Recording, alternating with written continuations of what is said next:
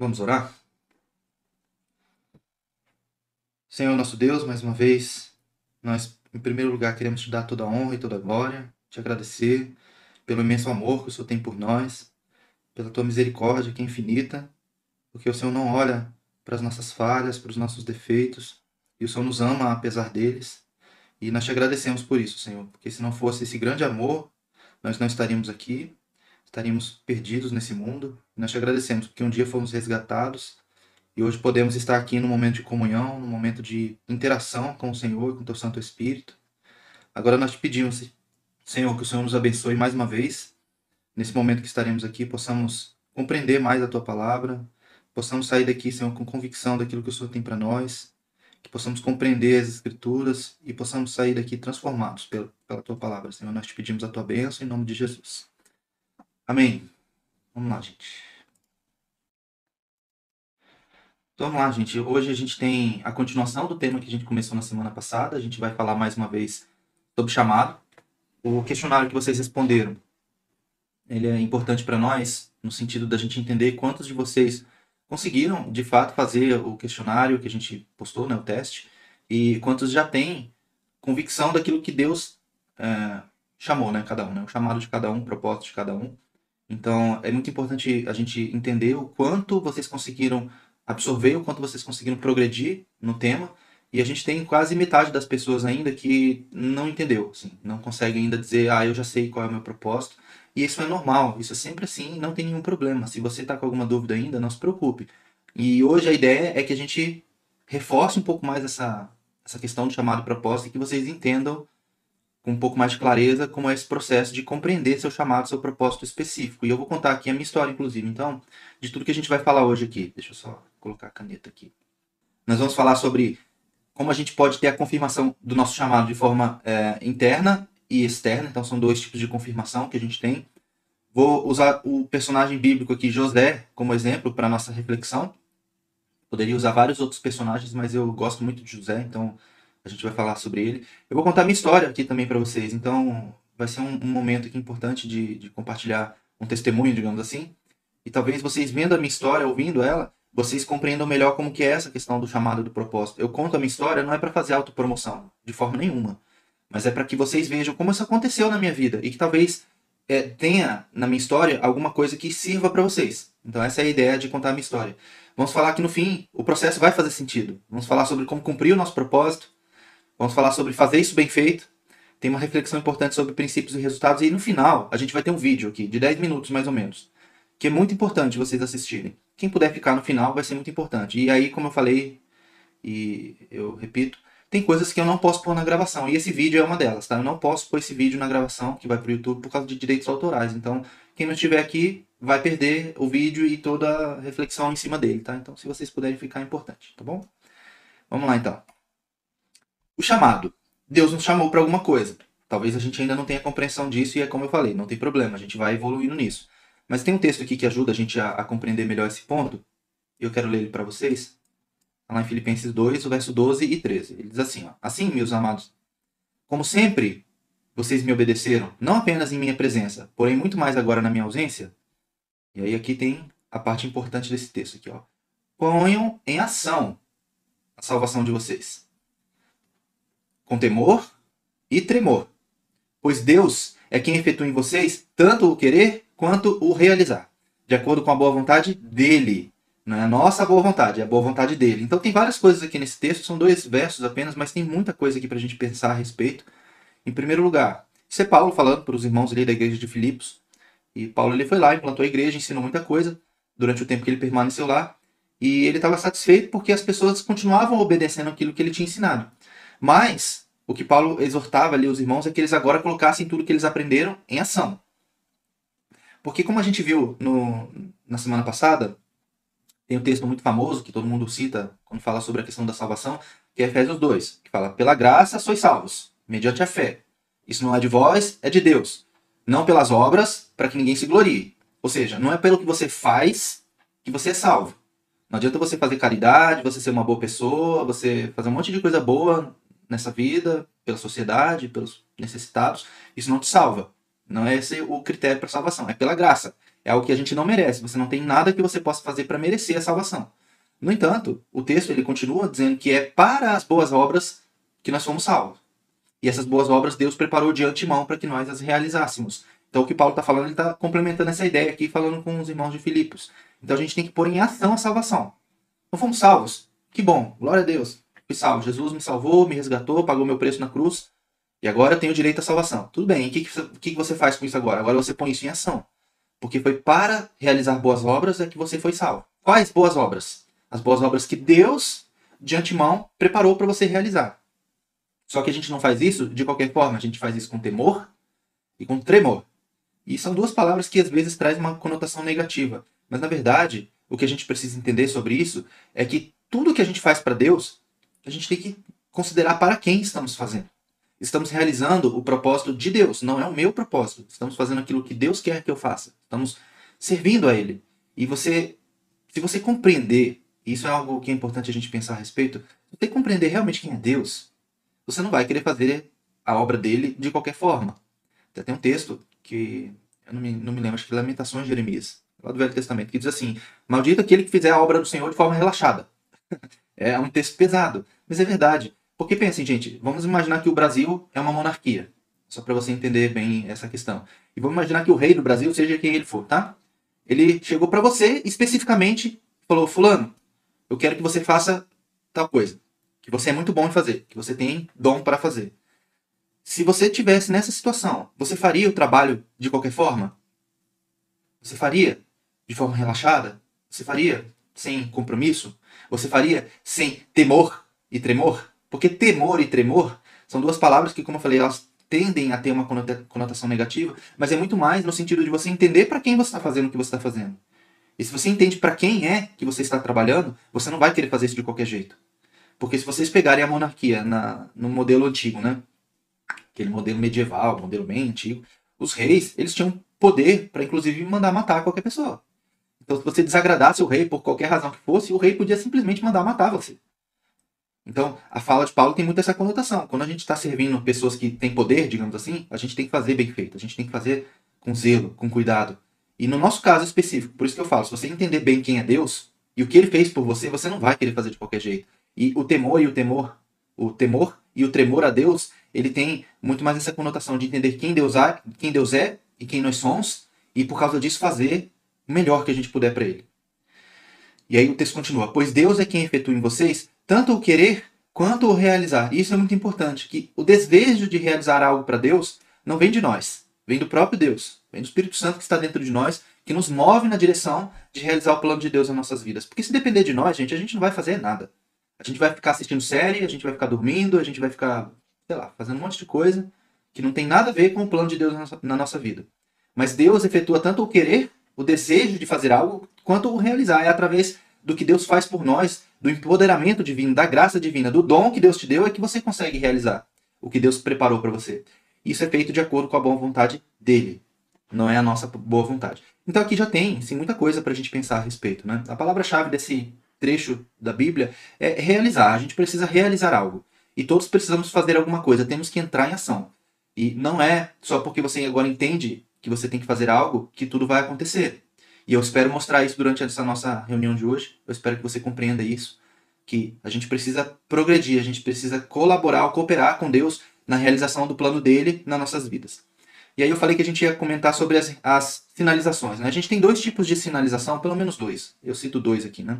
A gente tem as sinaliza sinalizações internas e as externas a respeito do nosso chamado. O que, que é isso? As sinalizações internas são aquelas coisas que estão dentro de nós e que confirmam, de certa forma, o nosso chamado. Por exemplo, sonhos, desejos e sonhos que são persistentes. Tem coisas que ficam dentro de nós e que, por mais que a gente tente não pensar nelas, por mais que a gente tente fazer outras coisas, esses sonhos e esses nossos desejos, eles são persistentes. Você continua querendo fazer determinada coisa. E não importa o que aconteça na sua vida, você ainda continua desejando realizar algo que pode ter a ver com o seu trabalho, pode não ter a ver, e isso é persistente. Como assim? Vou dar um exemplo. Pode ser que você, assim como eu, seja bancário. Tá? Sou bancário. Não sei se eu falei isso em algum momento, mas a minha profissão é bancário. Mas, por alguma razão, assim, a paixão da sua vida, o que você mais gosta é trabalhar com decoração. Sei lá. tô inventando aqui, tá bom? Pode ser que o teu chamado tenha a ver com trabalhar nessa área. E a gente tem, às vezes, o, o, o mau hábito de achar que a nossa profissão, o que a gente faz né, nesta vida aqui, ela não tem relação com o nosso chamado divino. E isso é errado. Eu falei um pouco sobre isso na semana passada, eu vou repetir sobre essa temática hoje, sobre a questão da vida secular e a vida espiritual, que não tem uma, distinção. Uma distinção. Tá tudo interligado. Então pode ser que o teu propósito tenha a ver com trabalhar com decoração. Eu não sei. E aí Deus vai usar isso de alguma forma. Como Deus vai usar isso, eu não sei também. Mas Deus vai usar. Então pode ser que tenha a ver com o teu chamado. Isso aqui são sempre especulações, hipóteses. Eu não estou afirmando aqui e não estou também incentivando ninguém a deixar a sua profissão atual e buscar o seu sonho de forma é, irresponsável, tá? Você precisa refletir a respeito e fazer, tomar uma decisão responsável a respeito disso. Mas essas coisas que são muito persistentes podem ter a ver. Aí vocês vão pegar tudo que vocês estão usando aqui de ferramentas, o teste, os áudios, toda essa reflexão sobre dons, essa reflexão sobre chamado. Vocês vão aplicar isso e vão juntar os pontos aqui para ver se faz sentido o que eu estou falando, tá bom? Algo que move você mais do que outras coisas. Tem coisas que às vezes você faz e te deixa tão movido, você se sente tão bem fazendo determinadas coisas que isso pode ter a ver com o teu chamado. Coisas que você realiza com prazer, mesmo é, sem haver uma recompensa relevante ou imediata. vou dar um exemplo também aqui. Por exemplo, tem gente que gosta muito de criança, não sei. Tem gente que gosta de cuidar de criança, tem gente que gosta de estar no meio de crianças. E quando você faz isso, você faz isso com muito prazer, com muito amor, com muita dedicação. Isso te realiza, isso te deixa feliz e pode não ter nada a ver com a tua profissão atual. Então, pode ser que, talvez, quem sabe, isso tenha a ver com o teu chamado também.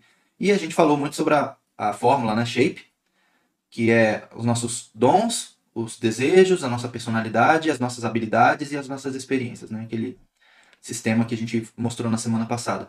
Quando você faz toda essa análise aqui, ela é uma sinalização interna para você do seu chamado, tá? Sinalizações externas agora. O que, que é de, o que, que são essas sinalizações externas e que podem confirmar o teu chamado? São, por exemplo, oportunidades que surgem. Às vezes, na sua caminhada, na sua vida, Deus coloca no seu caminho oportunidades de você realizar algo que muitas vezes tem relação aqui com as sinalizações internas. Então, eu vou dar um exemplo pessoal. Eu, meu dom, meu chamado é para ensino. E durante a minha vida, muitas vezes eu tive oportunidades de exercer o meu dom.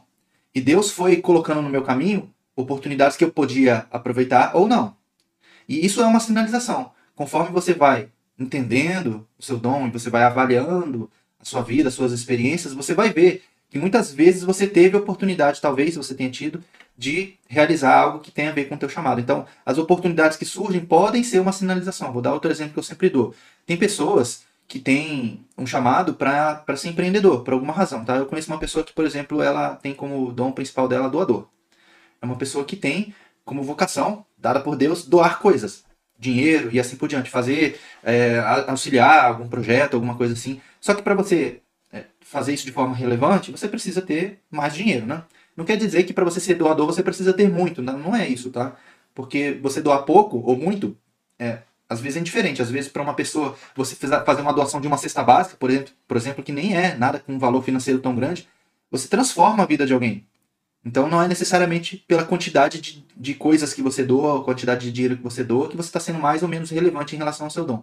Mas muitas vezes os doadores eles têm essa missão de apoiar projetos, de, de fazer várias coisas aí que exigem dinheiro, né? Eu conheço gente que, durante a vida, sempre teve esse sonho de empreender. Nunca quis trabalhar para ninguém, sempre quis ter uma empresa e tudo mais.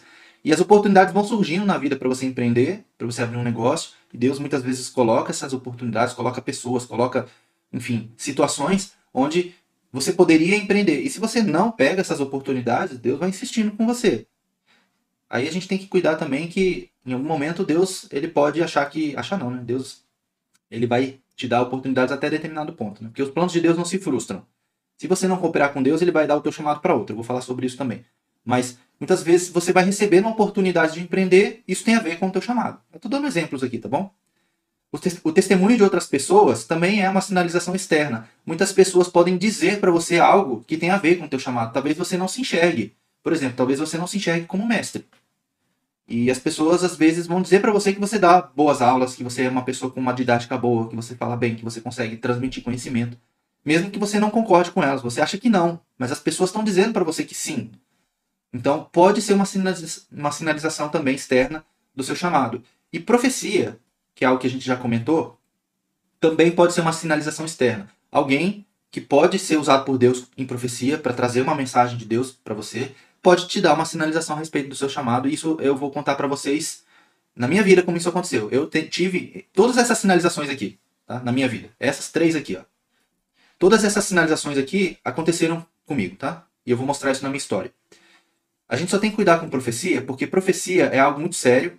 A gente não pode fazer é, nem pouco caso da profecia, mas também as pessoas que trazem profecias precisam ser muito cuidadosas, porque é muito sério para Deus essa questão de você falar em nome de Deus. Tem um texto lá em Deuteronômio 18, que é onde Deus institui um princípio sobre profecia que diz assim, ó, eu sei que não vou pôr na tela não, vou só ler, prestem atenção. Olha o que Deus fala sobre profetas, tá? Mas o profeta que ousar em, fal em falar em meu nome, alguma coisa que eu não lhe ordenei, ou que falar em nome de outros deuses, terá que ser morto. Deus ele sempre foi muito rigoroso com essa questão de profecia. Isso é o que Deus deu como lei para o povo de Israel a respeito dos profetas. Aí o texto continua dizendo assim: Mas vocês se perguntam a si mesmos, como saberemos se uma mensagem não vem do Senhor? E a resposta de Deus é: se o que o profeta proclamar em nome do Senhor não acontecer nem se cumprir, esta mensagem não vem do Senhor. Aquele profeta falou com presunção. Não tenho medo dele. Então, os profetas aí, quem tem, é, quem recebeu aí é, a confirmação de alguma forma, né, sobre o dom de profeta, só precisa ser muito cuidadoso com o que vai falar, porque se você traz uma mensagem em nome de Deus, ela precisa se cumprir, porque se ela não se cumprir, não era de Deus. É, aí vai ter uma discussão muito grande a respeito disso, eu não vou entrar nesse mérito, tá? É só importante a gente entender que quando a gente age como profeta, a gente está trazendo mensagem da parte de Deus. Então a gente precisa fazer isso com zelo, com cuidado. E é importante a gente não, não fazer isso de qualquer jeito, porque isso pode ter repercussões muito sérias na vida das pessoas, né? Mas eu vou dar exemplos aqui mais para frente, tá bom? E aí agora a gente vai falar sobre José.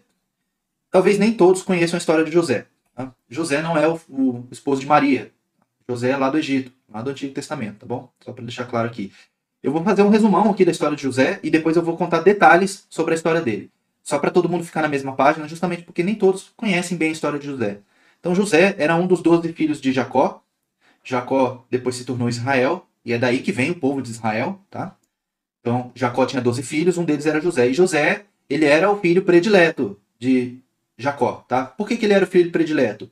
Porque ele foi o filho da velhice de Jacó, e ele era o filho da esposa que Jacó amava. Jacó teve duas esposas, Lia e, e Raquel. Ele amava Raquel. E ele queria ter filhos com Raquel, mas ele não tinha. Ele só tinha filhos com a outra esposa. Não é que ele não amasse a outra esposa, mas ele amava muito mais a, a, a esposa Raquel. E José, ele foi o filho da velhice dele com Raquel. Depois Raquel teve mais um filho e ela morreu. Mas José era o predileto. Por causa disso, os irmãos dele odiavam ele. Odiavam, porque o pai dava preferência para ele, o pai dava presentes para ele e tudo mais. Aqui já tem até um ensino para nós, né? Como pais, nós não podemos ter filhos prediletos, isso é muito ruim, né? Mas enfim, esse não é o contexto da nossa história aqui. Depois José começou a ter sonhos. E os sonhos que José teve, todos apontavam para o chamado dele na vida dele. Tá? O chamado de José era um chamado para liderança. Vou botar uma setinha mais bonitinha. E José começou a ter sonhos. Só que esses sonhos, José ele contou para os irmãos, e os irmãos dele passaram a odiar ele ainda mais. Porque o que, era a cultura daquela época? A cultura é que os irmãos mais velhos assumissem a liderança da família, não o mais novo. E os sonhos de José, depois eu vou contar para vocês quais são, eles apontavam para que ele, filho mais novo, um dos mais novos, né, fosse o líder. E os irmãos deles passaram a odiar ele ainda mais. Então os irmãos passaram a tramar contra a vida dele e venderam ele como escravo. Pegaram ele lá, colocaram numa cova, veio lá o pessoal que comprava escravos, venderam o irmão como escravo. Aí José ficou com, como escravo um tempão lá no Egito, em algum momento, houve mais um problema ali contra José e José ele foi preso. Então ele passou a ser um escravo na prisão. Olha que coisa terrível, né? E aí José ficou um tempo na prisão. E na prisão, durante o tempo que ele estava na prisão, duas pessoas importantes ali do Egito foram presas também e tiveram sonhos também. E José interpretou o sonho dessas pessoas, que era o padeiro e o copeiro do rei. E por causa da interpretação dos sonhos, é que José eventualmente seria liberto. Tá? Sairia da prisão. Mas ele ficou esquecido na prisão ainda por mais algum tempo. Até que o faraó ali teve sonhos também. E aí uma das pessoas, né, o copeiro do rei no caso, lembrou de José. Falou: "Olha, senhor faraó, tem uma pessoa lá na prisão que sabe interpretar sonhos". E aí faraó traz José para o palácio. José interpreta os sonhos do faraó, que são é o sonho das sete vacas gordas, sete vacas magras. José interpreta esse sonho. E aí o faraó fica impressionado com a sabedoria de José e coloca José como primeiro-ministro do Egito. Abaixo do faraó, José era o governante. E aí, essa é a história de José, de José tá? Eu agora vou contar ela com detalhes. Eu só queria dar essa, essa pincelada para todo mundo ficar na mesma página. Como eu falei, José era especial diante do pai. José, ele tinha uma preferência. E a gente vai ler os textos agora da Bíblia aqui para mostrar isso para vocês. Ó, o que diz a Bíblia sobre José. Jacó amava José mais do que a qualquer outro de seus filhos. Pois, já, já, é, pois José havia nascido quando Jacó era idoso. Por isso, certo dia, Jacó encomendou um presente especial para José, uma linda túnica. Os irmãos de José, por sua vez, o odiavam, pois o pai deles o amava mais que a todos os outros filhos. Não eram capazes de lhe dizer uma única palavra amigável. Veja que coisa terrível, né? Imagina você estar numa família que todo mundo te odeia e que ninguém consegue dizer para você uma única palavra agradável. Era difícil, né? Imagina José nessa situação, era muito difícil. Aí a gente continua dizendo aqui, né? Que José ele tinha um propósito. O propósito de José era ser líder. Como é que eu sei disso? Por causa dos sonhos de José. José teve dois sonhos, tá? Ele teve um primeiro sonho, onde ele via feixes de trigo. Sabe aqueles feixes de trigo que ficam amarrados, bonitinho? Ele via 12 feixes de trigo. E os 11 feixes de trigo se curvavam diante do feixe de trigo dele. Cada feixe de trigo era de algum dos irmãos dele. E os 11 feixes se curvavam diante do feixe de José. Aí José contou esse sonho para os irmãos. Aí os irmãos odiaram ele ainda mais. Depois José teve um outro sonho. Ele sonhou que a lua, o sol, a lua e as estrelas se curvavam diante dele também. E aí, inclusive, o pai dele, Jacó, fala para José o seguinte: José, você ficou doido? Eu e sua mãe vamos nos curvar. Você, Jacó, ele interpretou o sonho. Ele disse no sonho, ele era o sol, a mãe era a lua e os irmãos as estrelas. E todos se curvavam. E ele ficou, até o pai dele ficou chateado, digamos assim, porque naquela época, pensem, né, no modelo patriarcal, o pai se curvar diante do filho era algo inaceitável. E isso perdurou nessa questão cultural por muito, muito, muito tempo ainda. Então, isso era algo difícil de aceitar. E, inclusive, o pai achou ruim. Mas no fim, o propósito de José estava definido. José ele seria líder dos seus irmãos, seria líder da sua família. E aí tem um texto aqui em Salmos 25, 14 que diz o seguinte: O segredo do Senhor é com aqueles que o temem. Ele lhes mostrará a sua aliança. Então, o que eu quero mostrar com esse texto é que José ele tinha intimidade com Deus e por causa disso Deus mostrou para ele algumas coisas. Então você agora, se você está ainda sem saber o que Deus quer para sua vida, você precisa ter intimidade com o Senhor. E a gente já falou muito sobre isso aqui sobre como você deve buscar intimidade com Deus, como você deve buscar um relacionamento com Deus, para que Deus possa mostrar para você o que Ele quer da sua vida. Isso é um processo, isso não vem do dia para a noite, tá? E aí começou a história de José. Como eu falei, José ele foi preso como escravo, os irmãos dele tramaram contra ele, prenderam ele, venderam ele como escravo, como escravo e disseram para o pai dele que ele tinha morrido. E aí Jacó, que era o pai, ficou super triste porque o filho que ele amava tinha morrido e tudo mais. E a história da família de José, ela sai do, do texto bíblico aqui. E aí começa a contar mais a história de José. E José foi preso como escravo e se tornou escravo. E isso por si só já é uma coisa difícil, porque vocês pensem, né? E aí a, a reflexão que eu sempre faço, e, e, é duro de fazer mesmo. Imagine que você recebeu de Deus um chamado para ser líder, como José. E aí de repente você passa a ser escravo. E o que, que tem a ver você ser escravo com você ser líder? Não tem nada a ver. Na verdade é o oposto. Porque o escravo ele tem zero liderança na é verdade? Então eu fico imaginando que para José, esse, esse momento de se tornar escravo, ele foi duplamente ruim. Primeiro, por ser escravo. Já é ruim, né? Você se tornar um escravo. E segundo, porque José ele devia ter, ter pensado assim: poxa, eu tenho um chamado ali, Deus me mostrou que eu vou ser líder e agora eu sou escravo. Não faz sentido. E aí muitas vezes, né, o processo de você cumprir o seu chamado, ele pode ser doloroso, como no caso de José o processo de José ele é, foi doloroso, porque ele para cumprir o propósito dele, ele primeiro precisou se tornar escravo. Pode ser lento. Na nossa perspectiva temporal, as coisas fazerem sentido, elas às vezes demoram, mas é que nós somos pessoas, né, seres impacientes, a gente quer tudo para ontem. E pode não, muito, não fazer muito sentido no primeiro momento. tudo aquilo que José estava passando ela era doloroso, lento e não fazia sentido. Lento porque José ficou pelo menos 10 anos como escravo.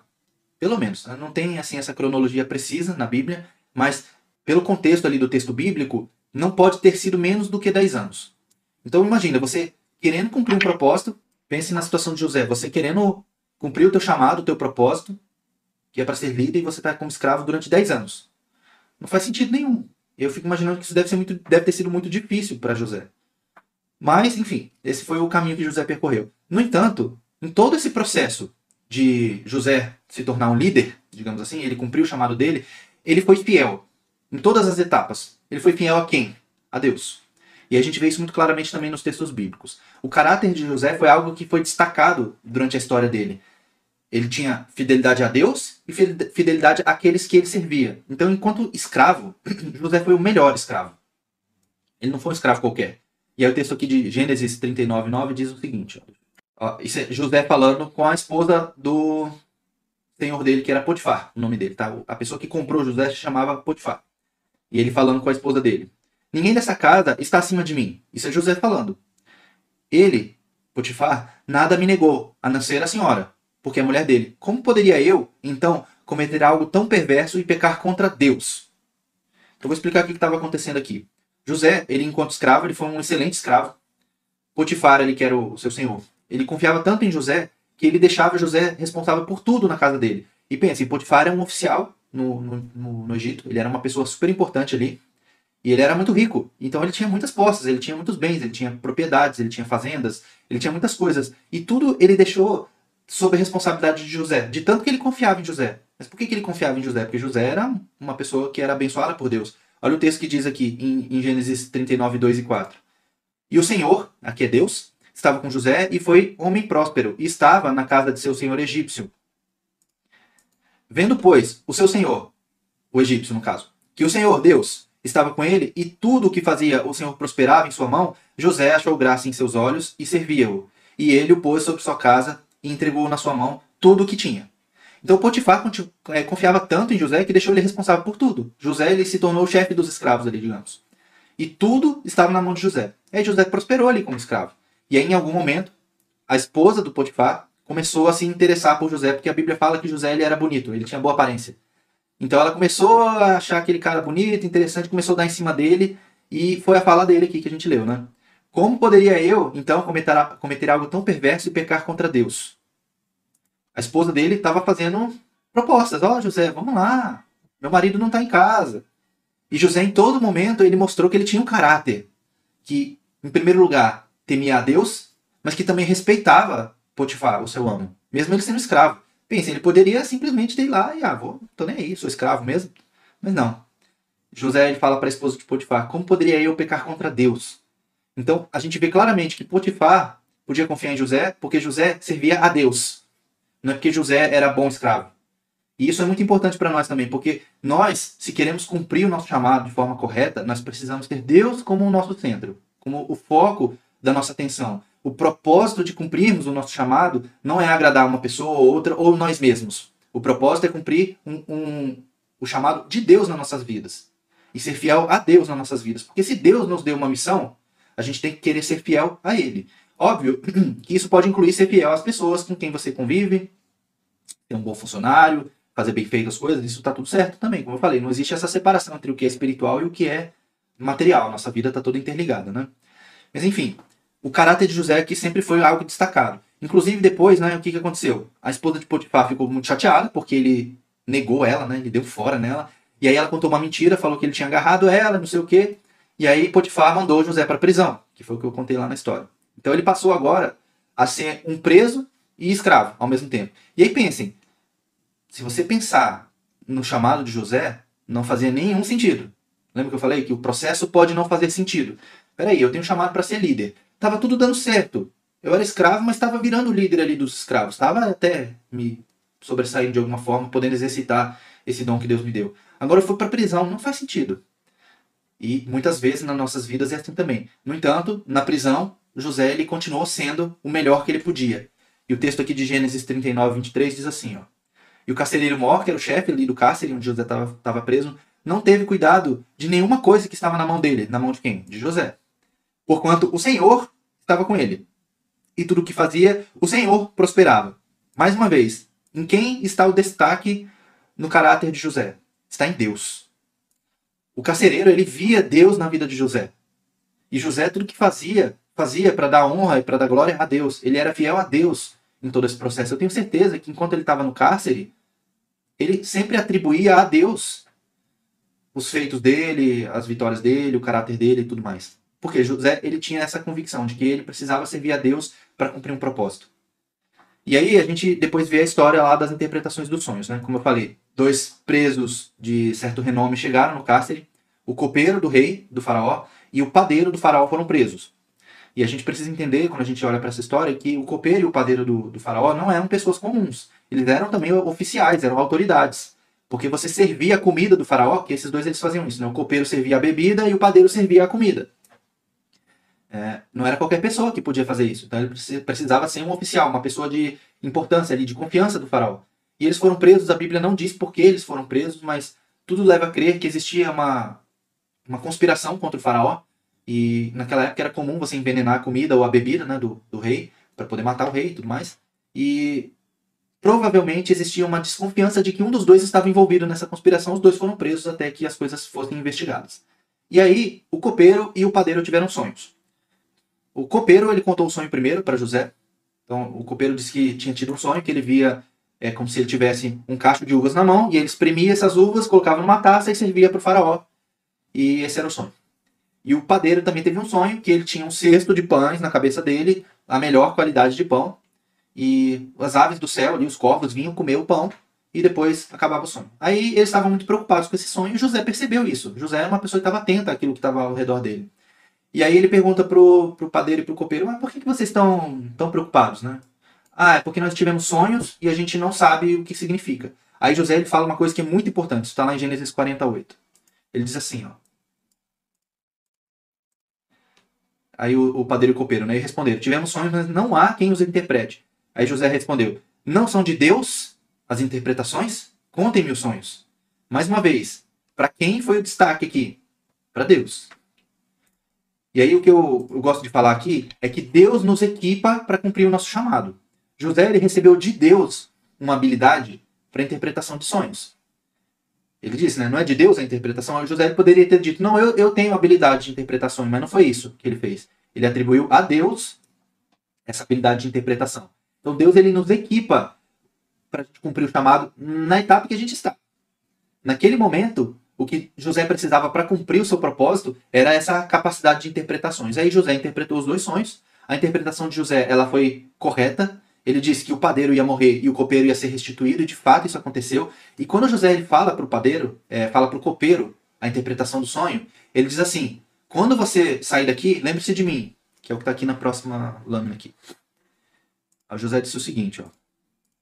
Quando tudo estiver indo bem com você, ele falando para o copeiro, lembre-se de mim, seja bondoso comigo. Fale de mim ao faraó e tire-me desta prisão, pois fui trazido à força da terra dos hebreus e também aqui nada fiz para ser jogado nesse calabouço. José, ele com certeza não queria estar na prisão. Mas o que eu quero trazer aqui nessa reflexão é que a gente precisa se mover apesar das circunstâncias. Se você depender de circunstâncias favoráveis para você cumprir o seu chamado, você talvez nunca tenha essas condições.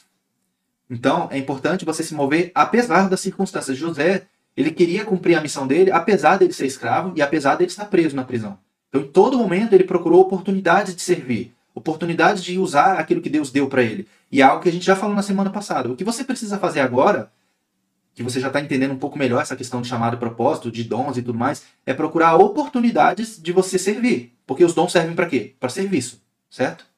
E José não queria estar na prisão. Mas, imagina se José não estivesse na prisão. Porque o que, que aconteceu depois?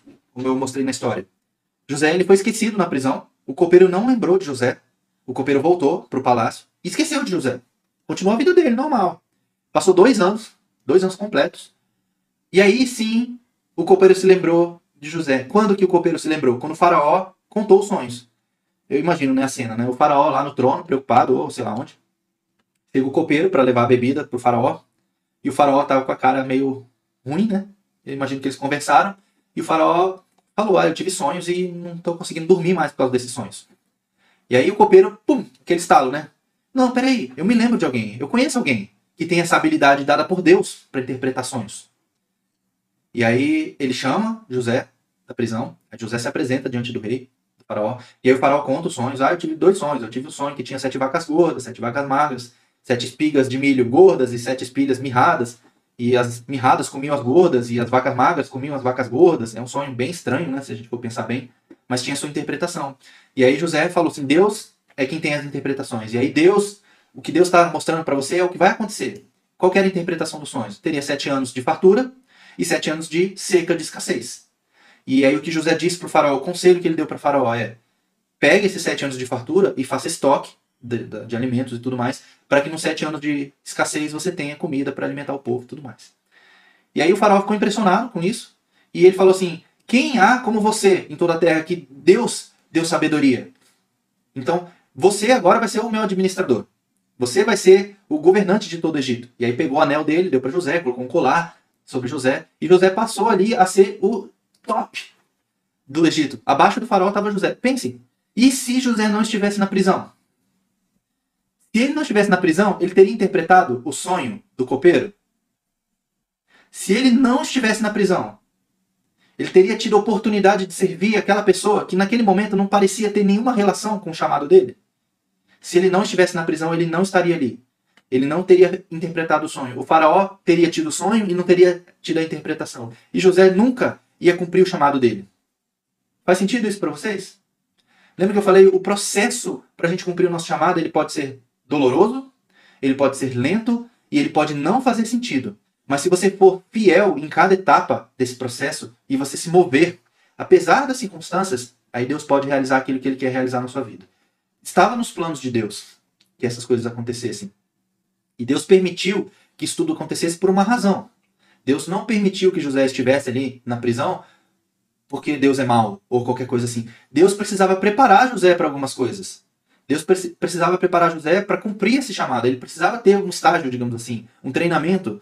E em todos esses momentos que José passou de situações difíceis, ele foi sendo treinado e lapidado para que ele eventualmente tivesse condições de então cumprir o seu chamado. Como está aqui escrito, né? As prisões ou essas situações difíceis, elas nos preparam para etapas maiores do nosso chamado. Por mais que parecesse que José estava só piorando, digamos assim, né, em relação ao chamado dele, na verdade ele estava entrando em etapas mais difíceis né, de treinamento para se preparar para uma etapa muito maior de realização. E às vezes, não é, não dá para dizer que é sempre assim, mas muitas vezes é assim. Às vezes, para você chegar onde você precisa chegar, você precisa passar por situações difíceis. E a gente precisa ser fiel em cada uma dessas etapas. A revelação do processo, ela é progressiva. Isso é importante a gente entender, porque imagina se Deus tivesse mostrado para José todos os, os, caminhos ou os passos dele durante esse processo. Será que José ele teria colaborado ou ele teria atrapalhado? Eu fico pensando e, e lembrando da minha própria história. Se Deus tivesse me dado todas as etapas, eu provavelmente teria falhado. Eu teria atrapalhado mais do que ajudado. Então Deus vai mostrando para nós o que Ele quer que a gente faça progressivamente. Você dá um passo, Deus te mostra o próximo. Você dá um passo, Deus te mostra, mostra o próximo. Deus não mostra muito mais passos do que a gente consiga é, enxergar hoje. Porque pense se José tivesse enxergado quando ele virou escravo. Não se preocupe, José, você vai ser o, o governante do Egito. Eu imagino que José ele tinha colocado as mãos pelos pés. Então a revelação do processo ela é progressiva e você precisa respeitar esse processo. Nós alcançaremos mais se nos mantivermos fiéis. Você precisa ser fiel. O processo nos prepara para a próxima etapa. Se você for fiel nesta pequena etapa que você está agora, Deus vai te dar algo maior para realizar. E assim por diante. E isso é importante a gente compreender, porque a gente às vezes quer que Deus já faça tudo na nossa vida. E não é assim que funciona. Gente, não é assim que funciona na vida normal nossa. Por exemplo, você está trabalhando, aí você quer ser promovido. Você, hoje, né? Vamos imaginar que você acabou de ingressar na empresa. Você almeja que o seu próximo passo seja a presidência da empresa? Normalmente não, né? Se você acabou de entrar agora, sei lá, você é assistente. Você já vai querer, não, agora eu quero ser promovido a presidente da empresa. Não é assim que funciona na vida real. Por que, que na nossa vida espiritual tem que ser assim? Não, Deus, eu quero realizar o propósito maior do Senhor na minha vida. Tudo bem. Mas primeiro você precisa ser fiel nessa etapa atual. Aí Deus vai te dar capacidade, Deus vai te empoderar, Deus vai te capacitar para a próxima etapa. É, se você for fiel nessa próxima etapa, Deus vai te capacitar para a próxima, até que você chegue onde você tem que chegar. A gente precisa parar de achar que é, o nosso relacionamento com Deus é igual varinha mágica. Pô, aperta um botão e tudo se resolve. Não é assim. Não é assim. E é por isso que eu trago a história de José aqui. A gente vai ver vários outros personagens bíblicos que também tiveram um passo a passo, digamos assim, um caminho, uma trilha para percorrer. E o nosso caminho aqui da mentoria é, é bem assim também. Gente, eu poderia falar sobre esse assunto na primeira reunião, por exemplo, se eu quisesse. Poderia. É um assunto que muita gente gosta, muita gente fica feliz, fazer teste, não sei o que e tal. Isso é muito popular. Eu poderia ganhar um monte de seguidor na internet por causa disso. Mas a gente não faz isso. Porque a gente entende que é um processo. E vocês que estão aqui agora, vocês trilharam o processo até aqui e estão preparados para ele. Pelo menos é o que a gente quer acreditar. Se a gente tivesse dado esse conteúdo para vocês no início do processo, talvez não fizesse sentido para vocês, talvez vocês não estivessem prontos para ele. Então a gente precisa respeitar os processos que a gente passa na vida. Deus ele não vai pular etapas, nunca, nunca, tá? E aí lembrando mais uma vez, o processo às vezes é lento, é doloroso e pode não fazer sentido, até que as coisas façam sentido, tá bom? E aí você tem aqui vários outros personagens, né? Você tem é, pessoas, né, que passaram por processos aqui na Bíblia. Você tem o próprio o próprio José, Daniel, Jó, Josué, Esther, Davi e tem muitos outros aqui que a gente conta, é, a gente encontra na Bíblia que são pessoas que realizaram grandes coisas para Deus, mas todos passaram por etapas, por processos. E aí a conclusão da nossa história aqui de José. No fim, o processo fará sentido. Quando as coisas começarem a se encaixar, aí você vai ver que aquilo que você passou lá atrás precisava ter acontecido. José, ele precisava ter sido trabalhado. José precisava aprender algumas coisas. José precisava aprender humildade, ele precisava aprender serviço, ele precisava aprender a liderar e ele precisava aprender a perdoar. Tudo isso era importante para o papel que José ia exercer como líder ali do, do Egito. Se José não tivesse essas habilidades aqui trabalhadas, ele provavelmente ele não, não teria sido um bom governador. Ele precisava disso. E foi através desse processo difícil que Deus trabalhou em José todas essas coisas aqui. E José, ele se permitiu ser trabalhado. Ele não ficou reclamando. Você não vê em nenhum momento José reclamando. A Bíblia no, na, no relato não fala que José ficou reclamando porque virou escravo, não sei o que e tal. O que a Bíblia fala, e a gente leu, né, que ele não queria estar ali. De fato, ele não queria. Imagina ser preso numa prisão no Egito, naquela época, como escravo ainda, devia ser algo terrível. Ele não queria estar ali, com certeza, mas ele se permitiu ser trabalhado. E ele, em, todos os, em todas as etapas desse processo, ele foi se movendo na direção do seu propósito. Ele sempre tentou liderar. Você vê ele como líder dos presos, líder dos escravos, até que ele pudesse ser líder de toda a nação. E aí, a gente precisa entender então qual era o propósito de José. Por que, que José se tornou líder do Egito? É para ele se sentir bem? Não. Não era para ele se sentir bem. Tá bem, tá bem grande aqui, né? A recompensa de José não, não era o Egito. Não era. Qual era o propósito da vida de José? E você precisa ler toda a história para você compreender bem. Mas muitos anos antes, muito, muito, muitos anos antes, Deus tinha feito uma promessa para Abraão, que é o patriarca né, de todos os judeus, tinha feito uma promessa para ele que da família de Abraão sa sairia uma grande nação, uma grande multidão que ninguém poderia contar. E, naquele contexto onde eles viviam, Existia ali, naquele momento, mais ou menos 90 pessoas na família da descendência de Abraão, que era a família de Jacó, os 12 filhos dele, os netos dele. Tinha mais ou menos 90 pessoas. E aquele momento de fome que chegaria no mundo, chegaria para todos, inclusive para a família de Abraão. Os 90 ali, parentes de José. Se José não fosse o ministro ali do Egito, aquelas pessoas todas morreriam de fome. Porque não tinha comida. E aí, quando você lê a história, você vê que os irmãos de José, eles foram até o Egito comprar comida. E quem é que estava vendendo comida no momento da escassez? José. E a história é muito bonita, tem filme, tem um monte de coisa sobre a história de José. Talvez vocês tenham assistido alguma coisa ou já tenham lido a história. É muito legal, gente, muito bonito. Como José ele se reconcilia com os irmãos dele e tudo mais, né? E no fim das contas, o sonho que José teve lá no início de, de governar e de ser líder, o sonho não era de José.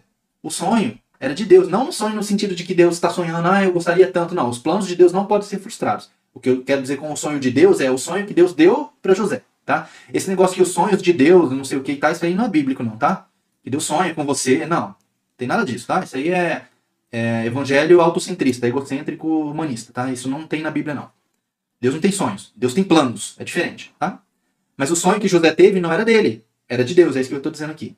E a recompensa de José não era o Egito. José ele foi beneficiado pelo cumprimento do chamado dele? Com certeza, ele virou primeiro-ministro do Egito, da nação mais poderosa daquela época. O Egito dominava tudo. José era o primeiro-ministro. Ele tinha riqueza, ele tinha fama, ele tinha todo tipo de reconhecimento. Mas não era essa a recompensa de José. E a gente vê isso claramente no texto de Gênesis 50. Não sei se eu coloquei aqui, gente. Deixa eu ver aqui. A gente vê claramente que o Egito não era a recompensa de José no final da história de José. Diz assim, ó, Gênesis 50. Antes de morrer, José disse a seus irmãos: Estou à beira da morte. Mas Deus certamente virá em auxílio de vocês e os tirará desta terra, levando-os para a terra que prometeu com juramento a Abraão, Isaac e Jacó, que eram os patriarcas.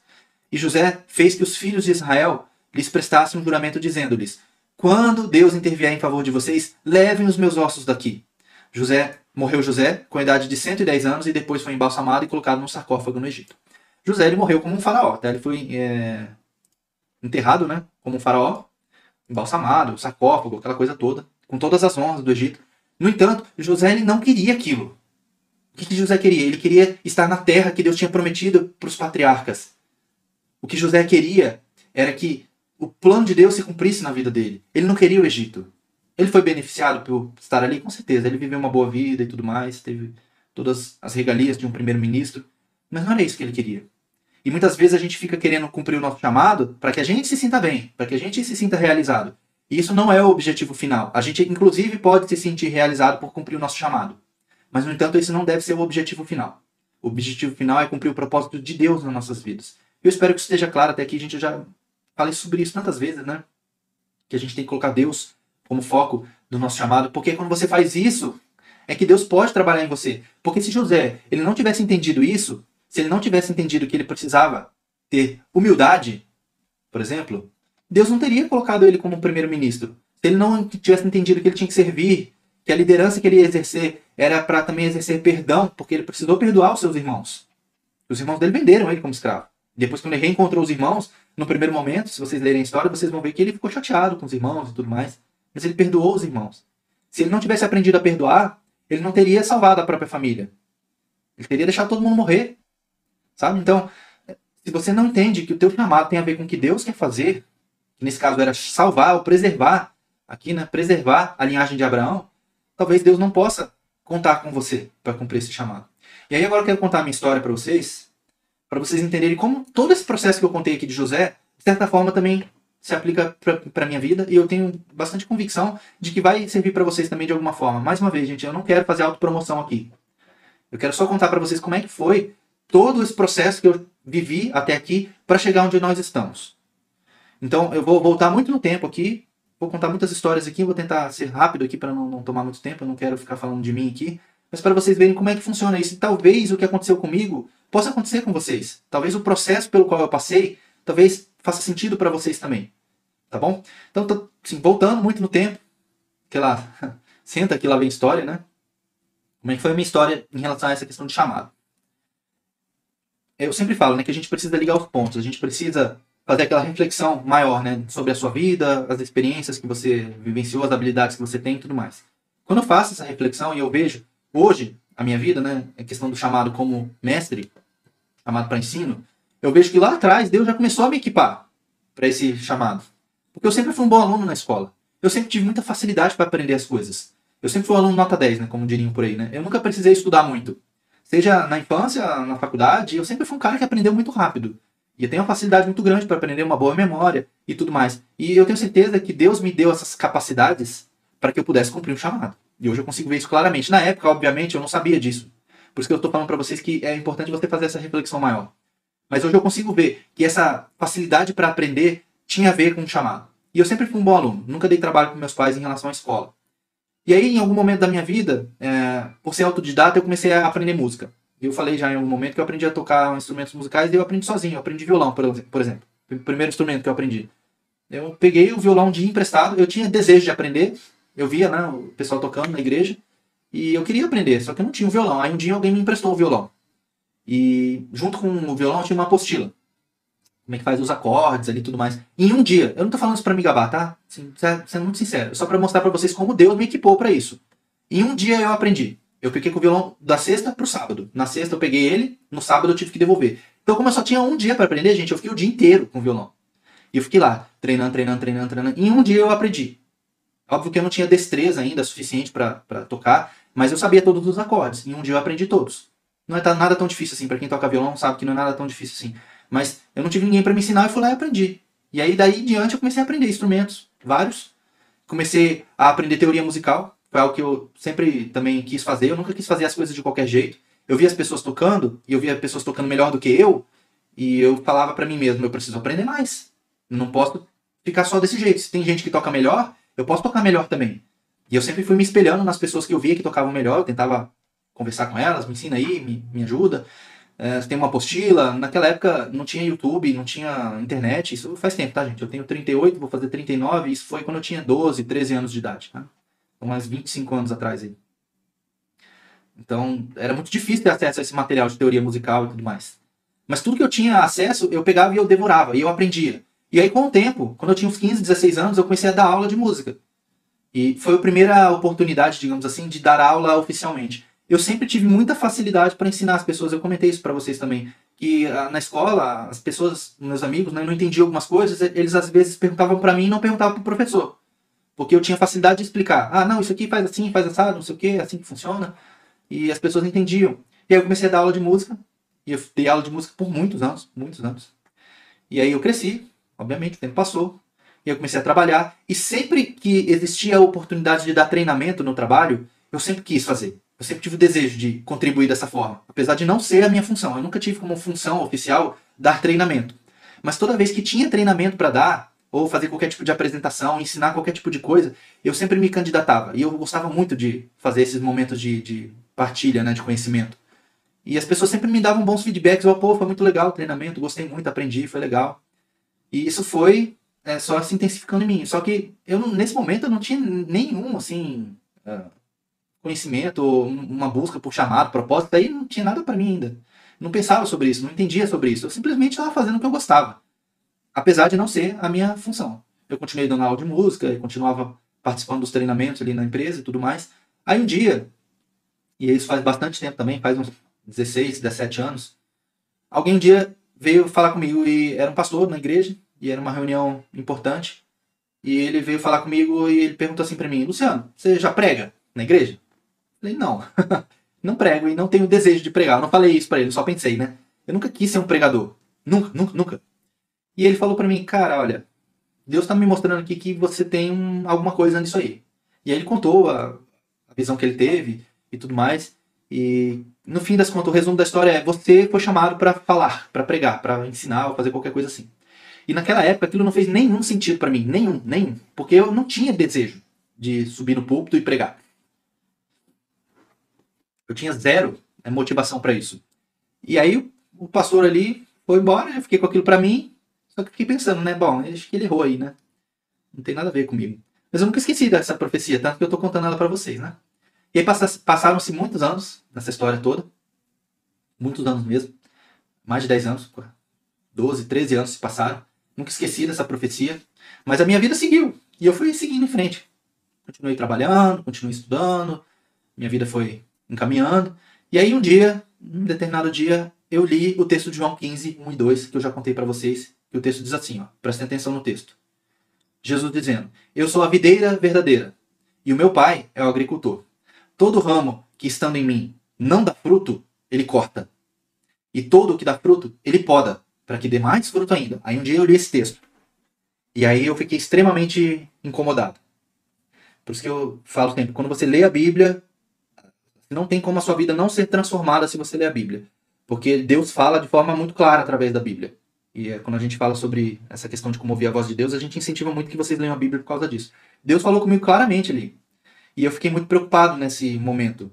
Porque eu pensei assim, se eu estou na videira e eu não dou fruto, o meu destino é ser cortado. E eu fiquei pensando, que fruto que eu já dei para Deus? O que, que eu posso chegar diante de Deus e apresentar hoje? Tá aqui, Deus, ó. Foi isso que eu fiz, com o que você me deu.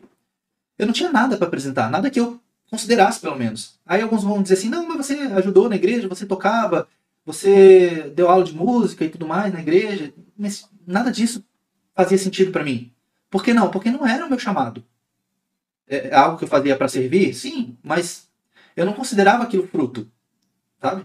E aí cada um faz a sua reflexão, mas para mim, naquele momento, pensar sobre isso, todos os anos que eu servi como músico na igreja, não era fruto, não significava fruto. E eu fiquei muito preocupado. E aí nesse momento, a profecia voltou na minha mente. Ó, oh, lembra daquela profecia que deram para você, que você teria que pregar ou qualquer coisa do tipo? E aí foi aí que eu comecei a buscar um propósito. Eu comecei a querer entender essa questão de propósito. Eu preciso fazer alguma coisa, mas o quê? O quê? Aí foi nesse momento que eu li o livro que eu recomendei para vocês, o livro do Rick Warren, Uma Vida com Propósito. O livro ensina aquela método Shape. E eu fiz. Eu fui ligar os pontos, né? Eu fui analisar a minha vida, o meu passado, as minhas habilidades, a minha personalidade. E eu comecei a entender, bom, eu preciso fazer alguma coisa com isso. Eu não posso ficar aqui parado. Eu preciso agir. E aí eu fiz a minha reflexão E a conclusão que eu cheguei é: bom, já que eu tenho que fazer alguma coisa que tem a ver com as habilidades, os dons, o talento que eu tenho, e o meu talento é para ensinar, eu preciso fazer alguma coisa com isso, então eu vou ensinar música, porque eu já dei aula de música, eu sei como é que funciona esse negócio de aula de música, então eu vou fazer isso. Então, já que eu posso fazer algo nesse sentido, eu vou escrever um livro. E eu escrevi um livro sobre teoria musical, que é algo que eu conheço, algo que eu entendo, que é algo que eu sinto que existe uma grande carência nas igrejas de pessoas que entendem um pouco mais sobre música. E eu escrevi um livro. E foi fantástico escrever o livro. Eu escrevi um livro de mais de 200 páginas em um mês. Eu não estou falando isso para me gabar mais uma vez, mas porque isso. É, eu estou contando isso sobre o livro porque para mim foi uma sinalização muito forte de que eu estava no caminho certo agora. Porque o livro simplesmente fluiu, assim, ó, Eu escrevia e parecia que estava tão conectado esse propósito de escrever o livro que eu pensei, bom, é isso mesmo que eu tenho que fazer. E eu escrevi o livro e foi muito bom escrever o livro, foi muito gostoso escrever o livro. As pessoas que leram o livro elogiaram muito o livro, muito bom, mas os frutos desse livro foram muito pequenos. Eu não vi resultado. Gente, eu fiz tudo que dá para fazer sobre o livro. Eu publiquei o livro, eu registrei o livro, eu divulguei o livro, eu dei de graça o livro e mesmo assim não, não, não rolou. o livro tá aí até hoje. Quem quiser, eu posso dar o livro de graça para vocês. Eu passo PDF para vocês, quem quiser estudar música aí.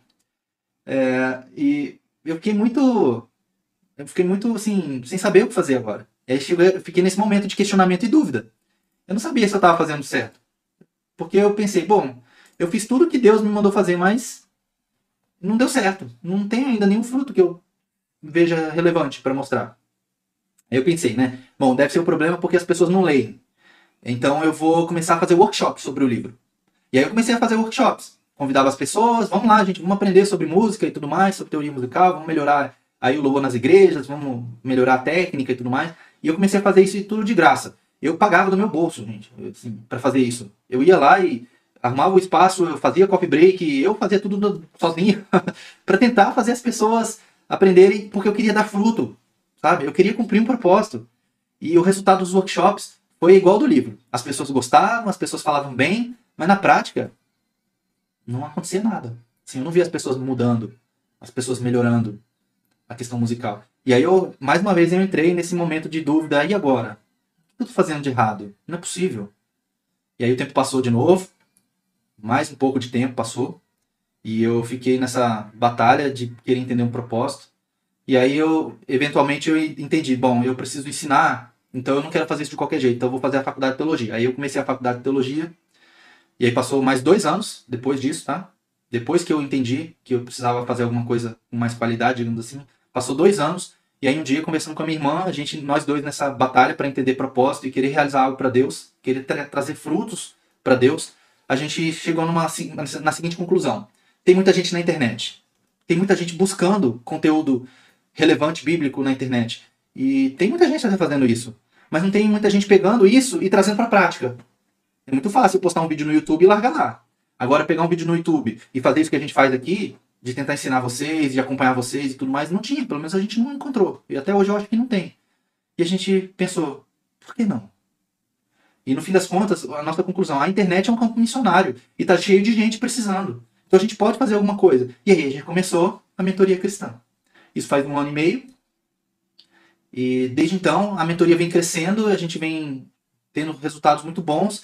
E a gente vê o testemunho das pessoas, e talvez vocês consigam chegar até o final aqui com a gente, e vocês talvez tenham um testemunho para dar também de como o processo todo tem feito diferença na vida de vocês. Como tem sido transformador o relacionamento com Deus e, e todas essas outras coisas que a gente traz de conteúdo, e como tem feito diferença para pessoas que estão ao nosso redor.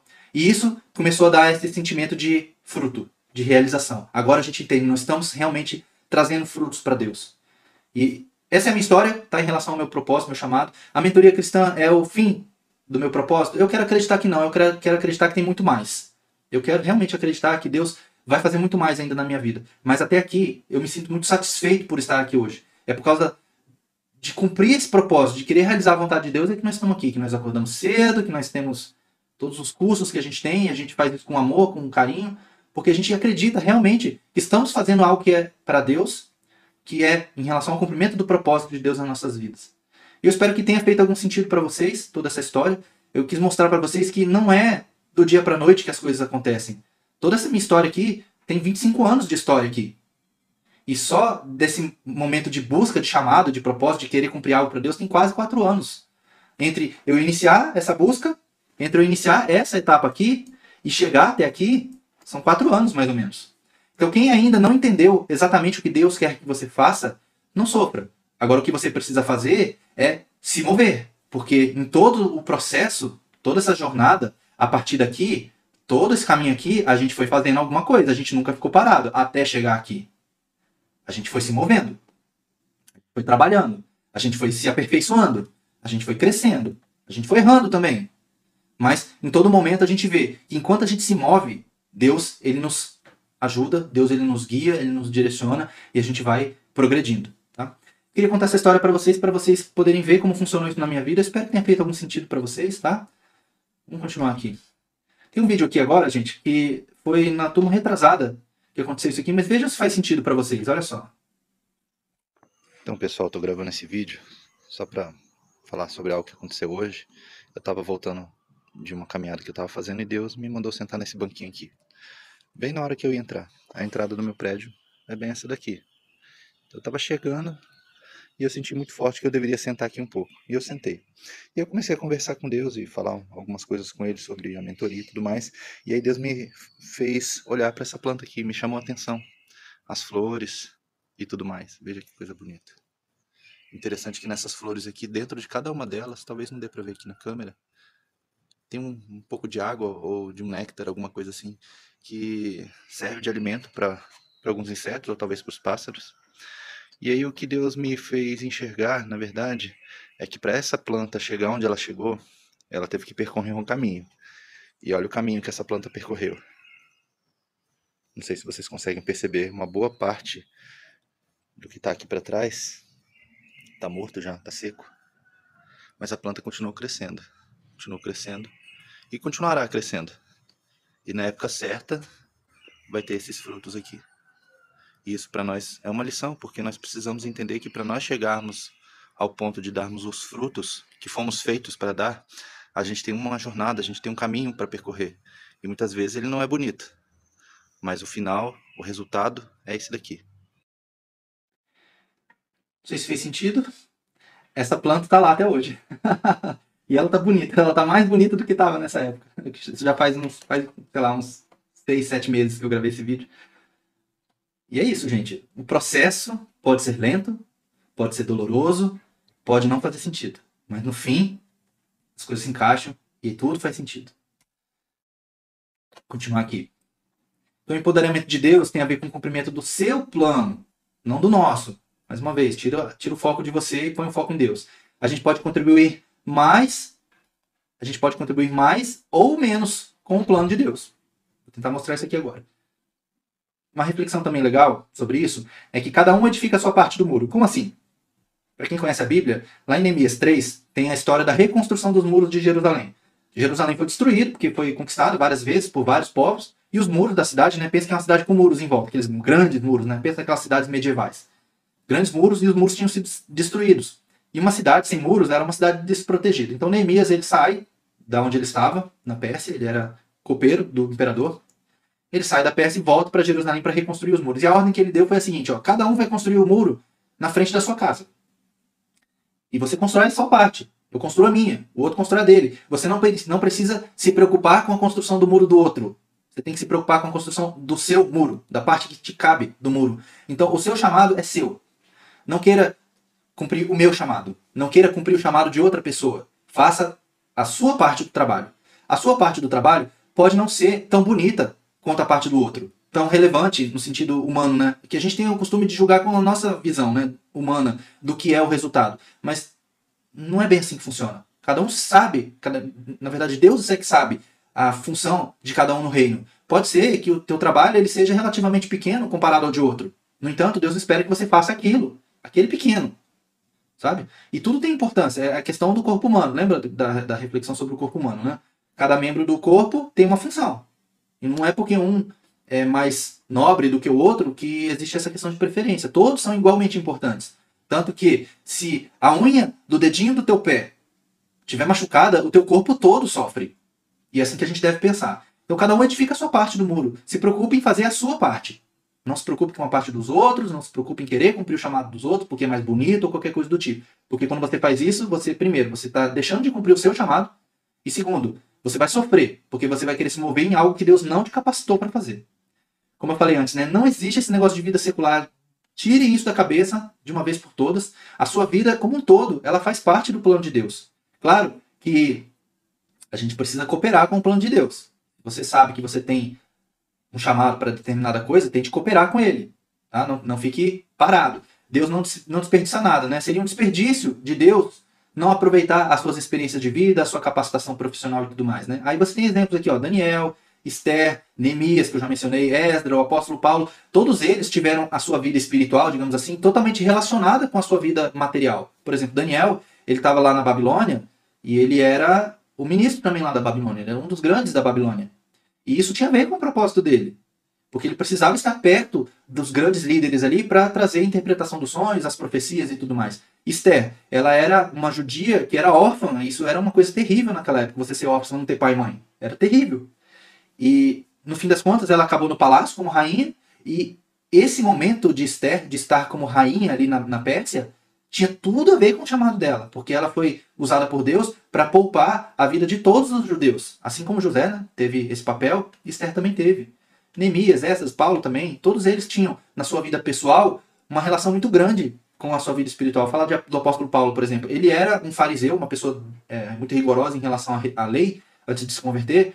E tudo isso que ele aprendeu da lei, como fariseu, foi extremamente útil para que ele escrevesse todas as cartas dele. O conhecimento que ele tinha da Bíblia foi algo extremamente importante. O fato dele conhecer vários idiomas, dele ter relacionamento com as grandes autoridades, ele ser romano, tudo isso tinha uma grande importância para a missão que ele tinha que cumprir. Então esse negócio de vida secular é separado da sua vida, esqueça isso. O que você tem de habilidades de conhecimento, de formação, de experiências de vida, Deus pode usar. Deus não desperdiça nada.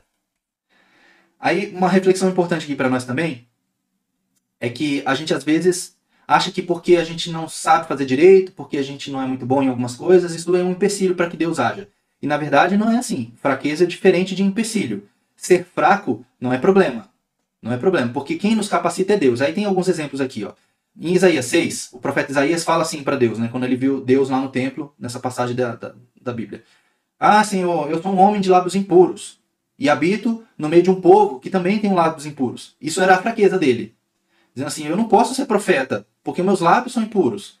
E aí Deus manda um anjo pegar uma brasa do altar e tocar nos lábios dele. Agora a tua impureza foi retirada. Então vai lá e faz o que tem que fazer. Deus nos ajuda na nossa fraqueza. Olha só esse texto aqui que Paulo diz, ó. Para impedir para impedir que eu me exaltasse por causa da grandeza das revelações, Paulo recebeu revelações grandíssimas, né? É, Foi-me dado um espinho na carne, um mensageiro de Satanás para me atormentar. Três vezes roguei ao Senhor que o retirasse ou que o tirasse de mim. Mas ele disse: A minha graça é suficiente para você, pois o meu poder se aperfeiçoa na fraqueza. Portanto, me gloriarei ainda mais alegremente em minhas fraquezas, para que o poder de Cristo repouse em mim. Por isso, por amor de Cristo, regozijo-me nas fraquezas, nos insultos, nas necessidades, nas perseguições e nas, nas angústias. Pois quando sou fraco, é que sou forte. Então, fraqueza não é empecilho. Se você não acha que você é capaz, não tem problema. Não tem problema. É quando você é fraco que você é forte. Não quer dizer que você precisa conviver com as suas deficiências. Você pode trabalhar elas. Eu vou dar mais uma vez o exemplo que eu dei para vocês da minha vida pessoal. Eu precisava aprender a ensinar, então eu fui estudar, eu fui fazer faculdade. Cada um sabe as suas deficiências. Tente supri-las. E faça bem feito. Isso é muito importante também. Não adianta a gente querer fazer para Deus as coisas de qualquer jeito, a gente já fala um pouco sobre isso, né? Aí vou dar o exemplo de Davi. Davi, ele era um pastor de ovelhas inicialmente. E ele, como pastor de ovelhas, ele era um bom pastor. Qual foi a primeira parte do chamado de Davi? Davi, só para resumir a história de Davi, Davi, o chamado dele era para ser rei de Israel. É isso que Deus o chamou. E no início do chamado de Davi, ele não era rei. Ele, como eu falei, é um processo. Ele não começou direto como rei. Ele foi ungido para ser rei, mas passou muitos anos até que ele de fato se tornasse o rei. E a primeira coisa que Davi tinha que fazer era ser pastor. E ele foi um bom pastor. Como é que a gente sabe disso? Porque Davi ele defendia as ovelhas dele, é, inclusive de leão e urso. Isso é, simboliza, né? Ou significa que ele era um bom pastor. Depois ele passou a ser bom músico. Ele ia tocar lá para o rei Saul e ele era um bom músico. As pessoas falavam bom, bem dele como músico. Depois ele se tornou um bom atirador. Ele, quando foi lutar contra Golias, ele usou uma funda ali, né? Que é aquele negócio de arremessar pedra. E ele acertou Golias em cheio na testa. Aí tem gente que vai dizer assim, não, ele acertou na testa de Golias porque Deus pôs a mão na pedra e guiou a pedra, foi uma pedra teleguiada. Não sei, a Bíblia não diz isso. Mas pode ter sido? Até pode. Mas o fato é que ele sabia usar uma funda. Ele sabia escolher boas pedras. Ele foi lá e escolheu as pedras a dedo, né? Ele ia usar para acertar Golias. Então ele era um bom atirador. Ele tinha a sua identidade firmada, ele sabia que ele era pastor de ovelhas. Ele sabia que ele não era ainda um guerreiro, porque Saul, quando ele foi lutar, quando Davi foi lutar com Golias, Saul, que era o rei, falou assim: "Põe a minha armadura". Ou seja, Saul queria que Davi usasse a identidade dele, de Saul, para enfrentar Golias. Aqui tem uma outra história em, em, cima disso, né? Que Saul, na prática, o que, que ele queria quando ele queria dar a armadura dele para Davi? Ele queria que as pessoas pensassem que era ele que estava lutando, que era o rei lutando, e não era um pastor lutando. Mas Davi falou: não, não, não, não posso lutar com essa armadura aí. Eu tenho que lutar com a minha característica. Eu sou pastor de ovelhas, eu tenho que lutar como pastor de ovelhas. Então ele foi lutar contra Golias como um pastor de ovelhas, com o cajado na mão e as pedras na funda. Ele não se importou com os insultos que ele recebeu. Ele não recebeu os prêmios quando ele venceu Golias. Existia um prêmio, né? Vai ser é, isento de impostos, vai casar com a filha do rei. Davi não recebeu as recompensas que estavam prometidas e ele não se importou com isso. Porque ele sabia que ele tinha um propósito na vida dele. Ele já tinha sido ungido para ser rei. Ele sabia que um dia ele seria rei. Então ele ignorou os insultos, os, as perseguições e tudo mais, porque ele sabia que ia chegar a hora dele ser rei, se ele se mantivesse fiel. Em tudo ele fez bem feito. Então nós também, se queremos ser bem-sucedidos no plano de Deus, precisamos fazer tudo bem feito. E aqui estamos terminando, tá? Princípios versus resultados. É importante a gente pensar, porque a gente muitas vezes acha que os resultados validam o método. Isso se chama pragmatismo, tá? Se vocês quiserem estudar sobre isso, pesquisem sobre pragmatismo. Pragmatismo não é uma coisa ruim por natureza, tá bom? Mas pode ser. Porque o pragmatismo vai dizer que os fins justificam os meios. Não importa como você chegou lá. Se você chegou lá, tá tudo certo. Não importa se você descumpriu algum princípio, contanto que você faça dar certo. E não é bem isso que a gente aprende na Bíblia. Deus definiu os parâmetros dele. Deus definiu os princípios dele, está na Bíblia. E se você quer cumprir o propósito de Deus na sua vida, você precisa seguir os princípios que Deus estabeleceu.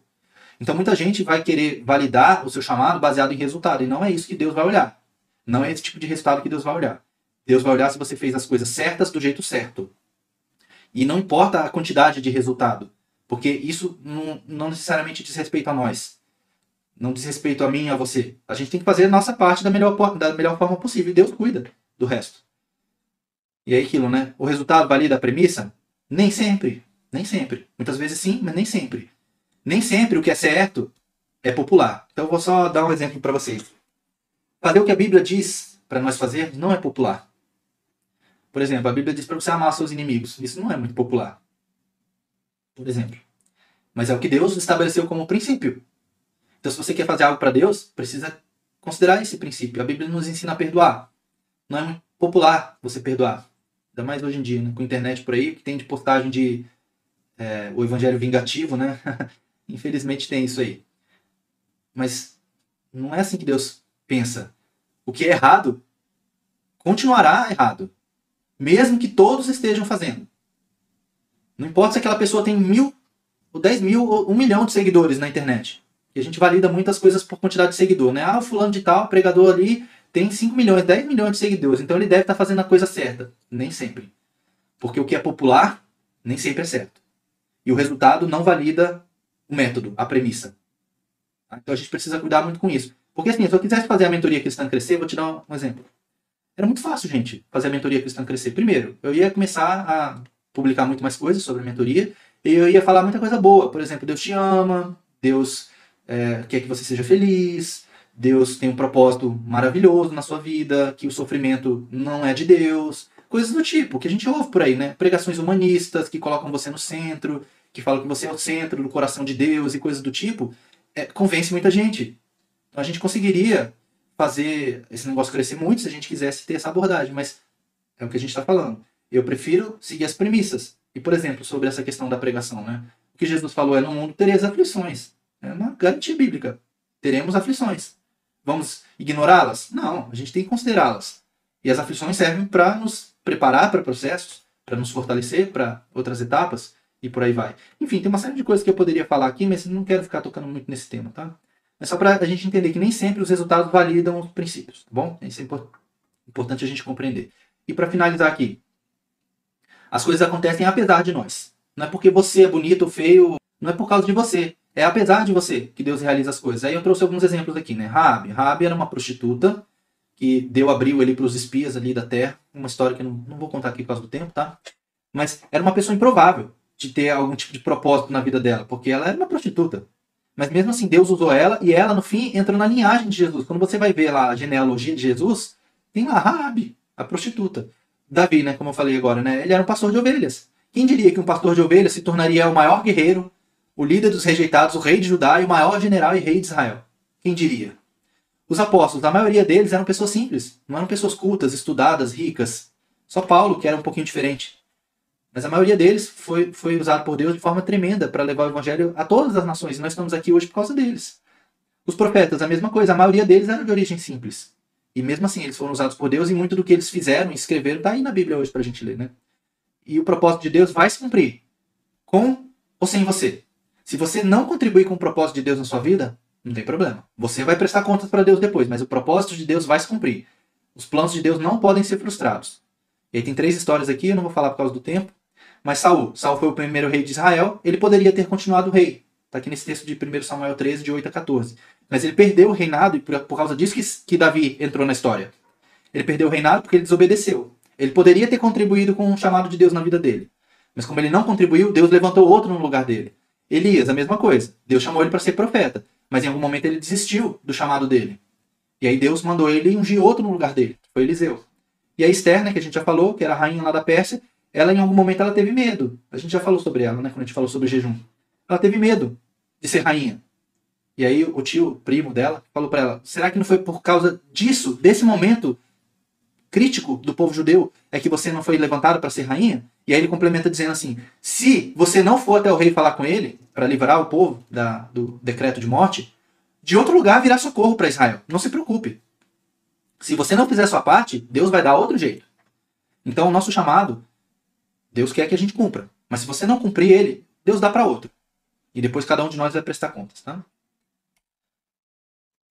Não fique no deserto. Isso aqui é uma outra reflexão importante. O povo de Deus, quando foi libertado da escravidão no Egito, o povo ele tinha uma promessa, tinha um propósito para que o povo fosse libertado, tá? Se você ler a Bíblia com atenção nessa passagem da do, do caminho do povo pelo deserto, o propósito de Deus ao libertar o povo de Israel e colocar o povo na terra de Canaã é porque Deus queria cumprir um propósito que já tinha sido determinado muito, muito tempo antes. Quando Deus falou com Abraão sobre essa questão da linhagem dele, que seria uma grande nação, Deus já tinha falado: Eu vou dar para você toda essa região de Canaã.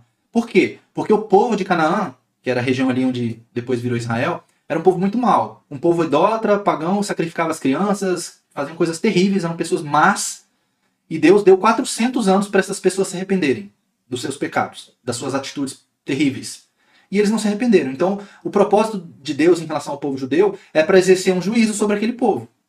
Deus deu 400 anos para aquelas pessoas se arrependerem. Eles não se arrependeram. Aí muita gente vai falar: ah, Deus mandou matar as pessoas. Não. Deus deu chance para eles. A gente tem que tomar cuidado porque a gente às vezes faz uns julgamentos errados de Deus. Quando Deus não faz justiça, a gente reclama: ah, Deus, senhor não está vendo aí que tá essa coisa terrível acontecendo aí? O senhor não vai fazer nada? A gente tem esse pensamento às vezes, né? Aí quando Deus faz, a gente reclama também. Ah, mas Deus, o senhor não é um Deus de amor e de misericórdia? Peraí. Tem que pensar um pouco a respeito disso, né? Deus, quando exerce o julgamento dele sobre o mal, sobre o injusto, a gente acha ruim. Quando Deus não faz isso, a gente acha ruim também. Então a gente tem que entender que Deus, ele é justo. Ninguém é punido por Deus sem merecimento. Então, nesse caso específico aqui, só justificando um pouco essa questão da, da posse da terra, Deus tinha um propósito no povo. Era para exercer um julgamento sobre aquelas pessoas que eram terríveis e para cumprir uma promessa que ele tinha feito para Abraão. E aí o povo escolheu duvidar. Porque os espias foram lá, viram a terra, a terra era excelente, e Deus falou: pode ir, vai, vai que eu vou dar terra para vocês. E o povo preferiu não acreditar. E aqueles espiões, eles ficaram 40 dias espionando a terra, vendo como que era e tudo mais. E Deus falou assim: ó, para cada dia que vocês espionaram a terra, vocês vão passar um ano no deserto peregrinando aqui. Então eles ficaram 40 anos peregrinando. E aí o deserto é o meio do caminho entre o Egito e a Terra Prometida. Eles ficaram 40 anos aqui no meio. Por quê? Porque eles decidiram não acreditar em Deus. E muitas vezes é o que a gente faz. Deus às vezes nos chama para cumprir um propósito. E a gente escolhe não acreditar. A gente escolhe ficar em dúvida. Não fique em dúvida. O deserto não é o lugar onde a gente deve estar. Você não deve ficar no deserto. O deserto tem o seu propósito, o seu tempo de preparação. No entanto, chega um momento onde você tem que ir para frente. Que foi o que aconteceu. O povo chegou no limiar, no limiar da terra. Ó, daqui em diante é a terra prometida. Vai. Vocês estão prontos. Eu vou capacitar vocês, foi o que Deus disse. E o povo escolheu: não, não, não acredito. Deus já tinha dado muitas provas do que ele podia fazer pelo povo. Eles já tinham vencido outras batalhas, mas o povo escolheu duvidar. Então, não escolha duvidar. No fim das contas, quem cumpriu o propósito de Deus nesse sentido foi a outra geração. Deus esperou todas as pessoas dessa geração aqui, do que duvidaram, Deus esperou todas morrerem. Quando todos morreram, aí a geração seguinte foi lá e, e conquistou a terra. Então não fique no deserto, cumpra o seu chamado, vá em frente. Vá em frente. E é o último slide aqui. É uma reflexão, né? O que você tem na sua mão, né? Lembra que eu falei que Deus já te equipou para o teu momento, para o momento atual, assim como José, ele foi equipado com a interpretação de sonhos, nós todos já estamos equipados para a etapa atual do nosso chamado. E aí, quando Moisés foi chamado, não sei se vocês lembram dessa história, Moisés ele estava lá no deserto, pastoreando, ele tinha um cajado de pastor, e aí Deus chamou ele para o monte, ele viu a sarça pegando fogo, a sarça não se queimava e tudo mais, e aí Deus começa a falar com Moisés, e aí Deus fala assim, Moisés, você está com medo? Faz o seguinte, então, joga o seu cajado no chão. E aí o cajado de Moisés se transforma numa serpente, e aí ele vai, ficou assustado, aí Deus fala, agora pega o cajado de volta. E a história aqui é uma interpretação alegórica, uma aplicação para nós aqui. O cajado de pastor, ele tem pelo menos três significados, tá? Em primeiro lugar, é a identidade dele. Todo mundo sabia que Moisés era pastor por causa do cajado. Um cajado de pastor, talvez vocês tenham visto, é aquele cajado que tem uma, uma curvinha em cima, assim, né? Que serve para puxar a ovelha, quando a ovelha sai do caminho. E na outra ponta ela é pontudo, né? Para ele cutucar a ovelha. Então todo mundo sabia que uma pessoa com um cajado daquele era pastor. Então, o cajado que Deus pediu para Moisés jogar no chão tinha a ver com a identidade dele. Tinha a ver com os recursos que ele tinha. Porque quais eram os recursos? Qual é a riqueza de um pastor? São as suas próprias ovelhas. E qual é a influência que um pastor tem? Também tem a ver com o cajado, que é a condução das ovelhas. Então, o que Deus pede para nós é que a gente jogue no chão, ou seja, que a gente deixe Deus usar aquilo que está na nossa mão hoje. Pode parecer pouco. Um cajado de pastor pode parecer pouco para Deus usar e fazer alguma coisa. Mas é justamente isso que Deus quer usar. Deus quer usar aquilo que a gente tem. Quando Moisés jogou o cajado dele no chão, o cajado se transformou em algo. Deus transformou aquilo em algo. E esse mesmo cajado que Moisés jogou no chão pela primeira vez nesse, nesse episódio, Deus usou o mesmo cajado para fazer todas as pragas do Egito, para abrir o Mar Vermelho, para fazer água aparecer no meio do deserto e muitas outras coisas. É com isso que você tem na sua mão que Deus quer usar. Talvez você ache que é muito pouco. Não tem problema. Deus pode usar esse pouco para fazer muito. E o que você precisa fazer? Você precisa só jogar no chão. Deixe Deus fazer. Deixe Deus fazer. Deixe Deus conduzir. Deus pega o que você tem e transforma em algo que você não tem ideia. E como eu falei, Deus já te equipou para a etapa atual do teu chamado. O que, que você tem na sua mão? Agora é hora de, re de refletir. É hora de refletir.